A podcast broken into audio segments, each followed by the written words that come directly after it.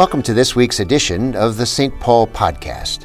I'm Peter Marty, Senior Pastor of St. Paul Lutheran Church, located in the heart of Davenport, Iowa.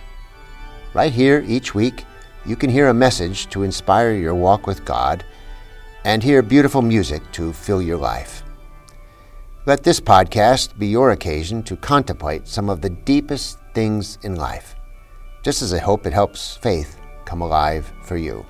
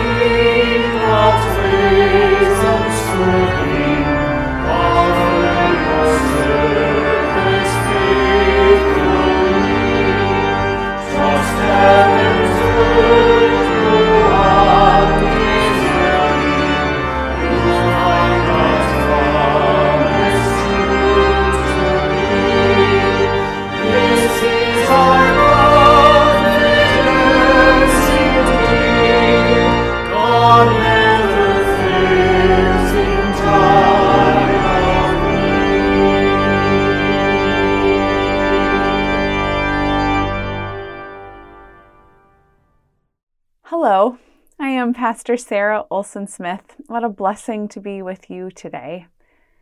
As followers of Jesus, prayer is one of our primary practices of faith, but we don't always know how to pray or why or when.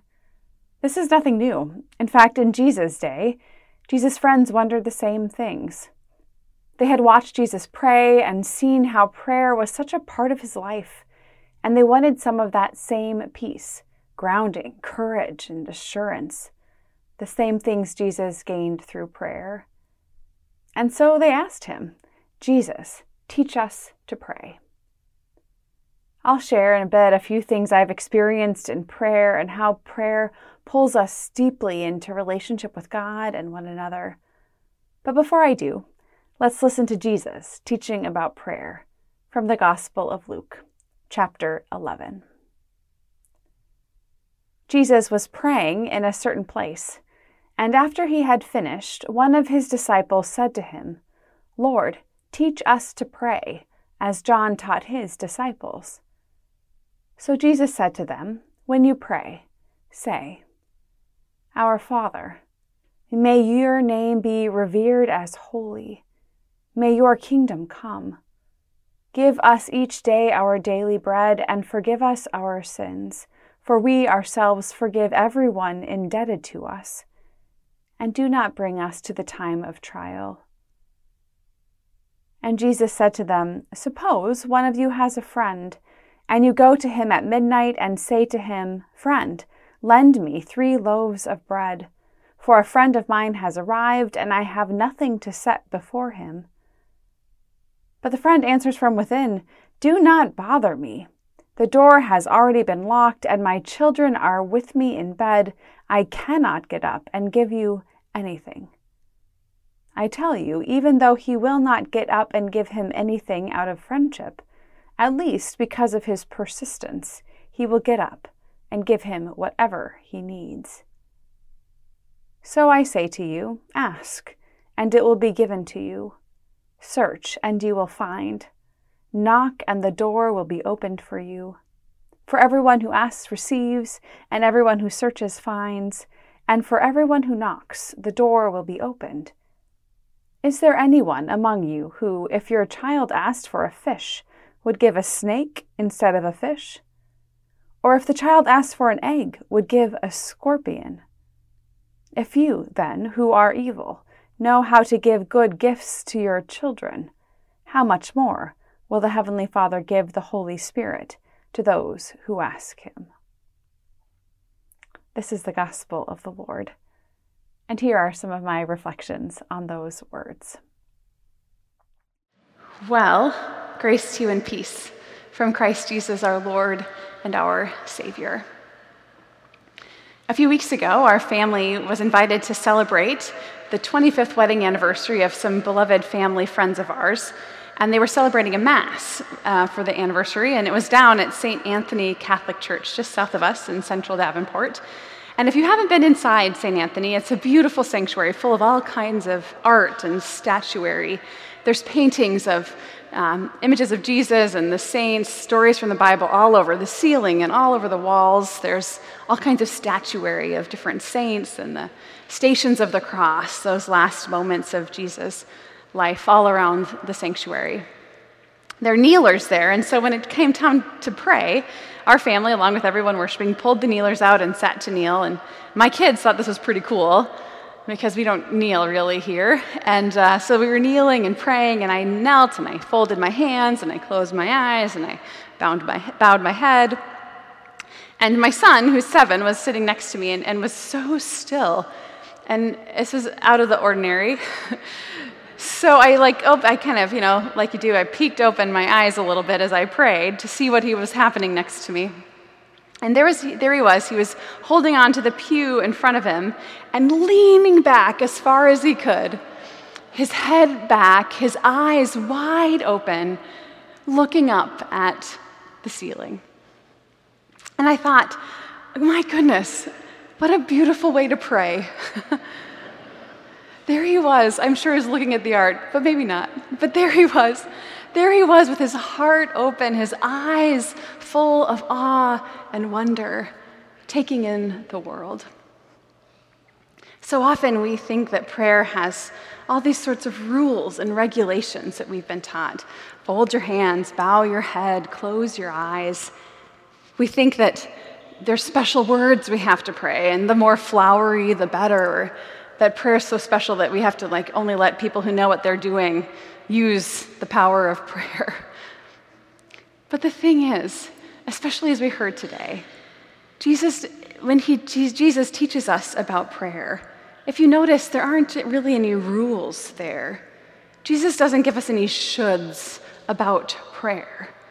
Jesus seems to be a whole lot less concerned about the whens and the whys and the hows of the prayer, and so much more concerned about who. For Jesus, prayer is about relationship. Prayer is the way we connect to God and God connects to us. And it's not just about to whom we pray, but also with whom we pray. Because prayer doesn't just bind us into relationship with God, but with one another. And I think those first two words of what is now known as the Lord's Prayer can give us so much insight about what prayer is. Those two words, our Father. Jesus said, Pray this way. And those first words is our, our Father. It's not my Father. In fact, all of those verbs and words that he uses are in the plural, not the singular. Give us this day our daily bread. Forgive us our trespasses. Save us from the time of trial. Prayer for Jesus is always communal, even when we do it alone. It's sort of an amazing thing to think. In just a little bit, we'll say the Lord's Prayer together. And as we do, we can think that all over this world, in all kinds of languages, in congregations that have all sorts of different worship styles or different opinions about all sorts of things, still, Christians gather and say these same words Our Father in heaven, hallowed be your name, all over the world. And it's not just now, but Christians from all times before us and all those coming after us share this same prayer. It's incredible. Incredible to know that we are not alone, but held in this great current of God's people longing for the same kingdom to become known on earth, hoping for enough bread to sustain us, longing for forgiveness and trying to forgive. When we pray that ancient prayer, or ones with our own words, or even in our own quiet stillness, we are not alone. And this can give us courage and hope and confidence that others are with us sharing with us our longings, carrying our burdens. I was thinking about this as uh, earlier this week, some of us around here watched um, the movie Just Mercy, a book we read here as our All St. Paul Reads book about five years ago about the lawyer Bryan Stevenson, who did all sorts of incredible work for uh, men who are on death row. And in the movie, there's a man who is about to um, electric chair, and there he's kind of making his way to his death. And he stops at the cell of his best friend, Johnny D, and he leans in, and they're separated by bars, but so close. And he, he said, her, Herb, Herb Richardson is his name. And Herb says to Johnny D, I don't want to be alone. And Johnny D says, We're with you. We'll be with you. And so then, as he's about to be killed, the others who are incarcerated, starting by Johnny D, they start banging their metal cups on the bars and their spoons, and still soon the whole prison is banging with this loud metal banging. And then prisoners start shouting, We're with you. We're with you, Herb. We love you. You're not alone.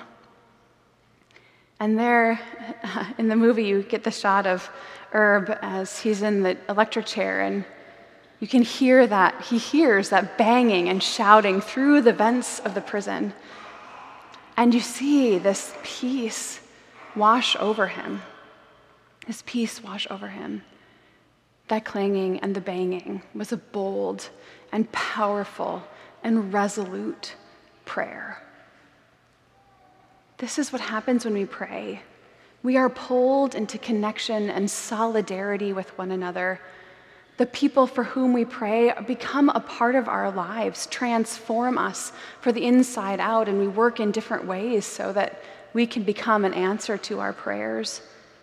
And those for whom we are praying somehow mysteriously feel our love and care for them, even if they can't hear it, like Herb heard through those prison vents. We can feel it. I know this because I've been on the receiving end of those prayers, and I know many of you too have felt the power of prayer when you're held so powerfully in prayer. I think about it most, most fully when my dad was dying, and we were prayed for by so many people. And near the end, as he went into hospice, and we realized that um, those prayers we prayed for his healing wouldn't be coming, that the multiple myeloma was eating at his bones too much. Still, Those prayers worked in enormously transformative ways to give me and my family courage, to remind us that we weren't alone, to teach us the faith that we had didn't know how to think anymore. Those prayers held us and carried us.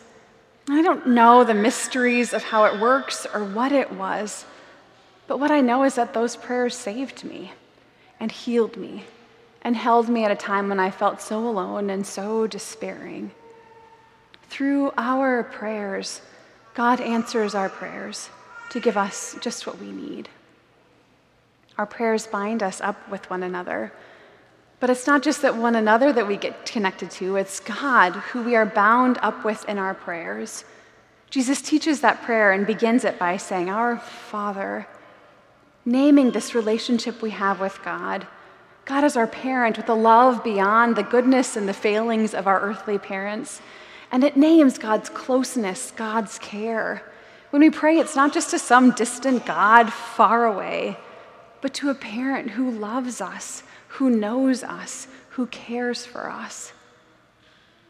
I often think about prayer as kind of resting in God's care. When I was a kid, my dad would always be the first one up at our house, and he'd get a cup of coffee and was quietly reading in the mornings. And he would, um, I would also wake up early, and I would walk down to my dad with my blanket, and I'd just snuggle into his lap in the quiet of the morning, and we'd just sit still and quiet. And this is what our praying is like snuggling into the gracious arms of our loving parent, just to be, to be reminded that we are loved and held and cared for no matter what, to be reminded of God's abiding presence. And after naming God, our parent, Jesus goes on to teach us this Lord's Prayer. And we say it so often, but if you listen, it's pretty direct. And there's not a lot of fancy word, it's very simple. And it's not particularly polite either. We say, God, your kingdom come. Give us this bread. Forgive us our, as we forgive others. There's such a directness to this.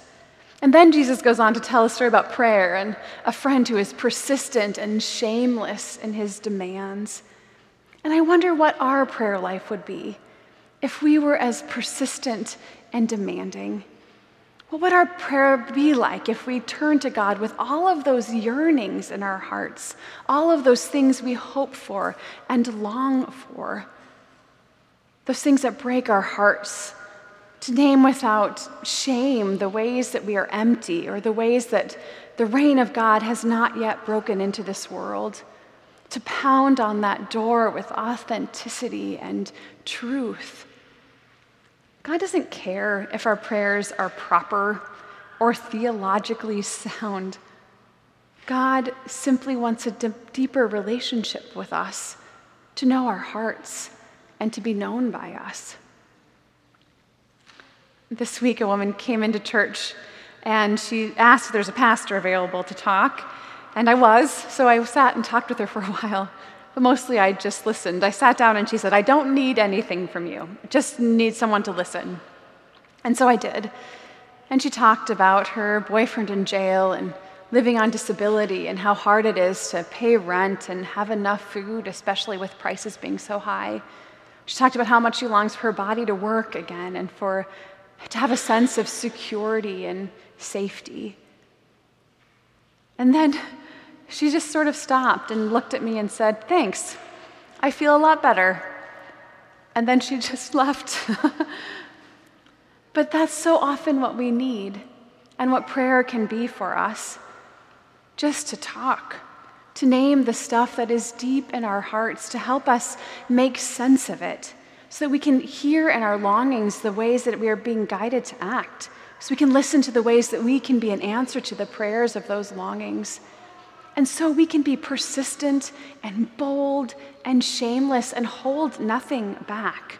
To name those things, to name the names of those people we long for healing and hope of their minds or their bodies.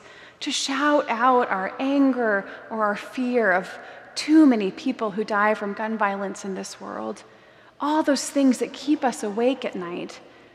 And not just the things that are hard or worrying us but we can also be so bold in the things that bring us joy and delight and gratitude. To be thankful for a surgery that went well, or the life of someone we love, the life well lived and peacefully ended. To thank God for first responders and those helpers, and even simple things. To praise God for the beauty of zinnias, or the taste of sweet corn in July, and the gift of friends. There's nothing too big and nothing too small. We don't have to hold anything back from God, but God will hold it all, receive it all. In our praying, we can just give our whole self to God, and God will receive it with such tender, merciful love. The Franciscan writer and teacher Richard Rohr talks about prayer as playing catch a kid and a dad, or mom and a daughter playing catch, back and forth and back and forth, tossing the ball. I think we can think about prayer as tossing to God all of our worries and our fears and our hopes and our gratitude, and trusting that God is there always to receive it. And then God tosses back to us God's own self love and mercy and courage and hope. So much of prayer is simply opening our hands to receive the goodness and the love that God is tossing to us. It's about opening our lives to the to love and be loved by a community of God's people. Or maybe prayer is just simply leaning back, leaning back and being held in God's care and opening our eyes to the wonder and the goodness of this world and to receive the love of God poured into our lives over and over and over again. Amen.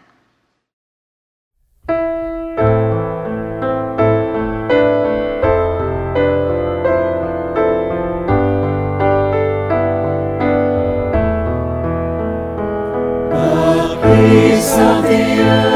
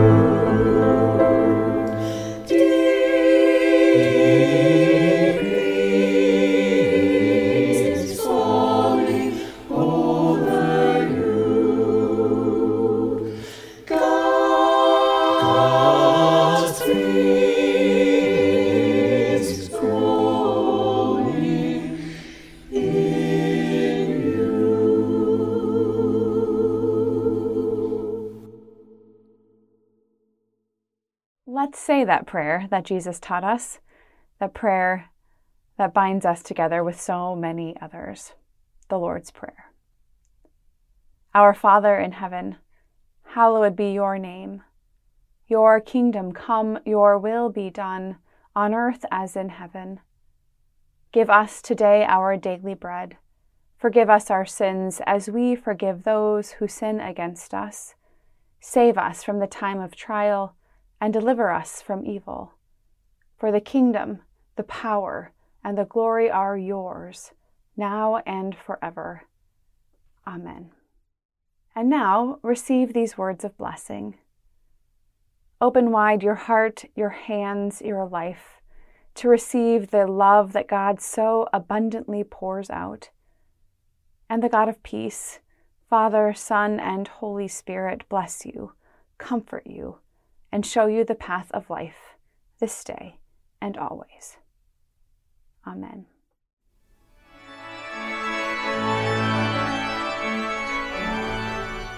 I hope you've enjoyed this podcast, and thanks for your support of the ministries of St. Paul Lutheran Church.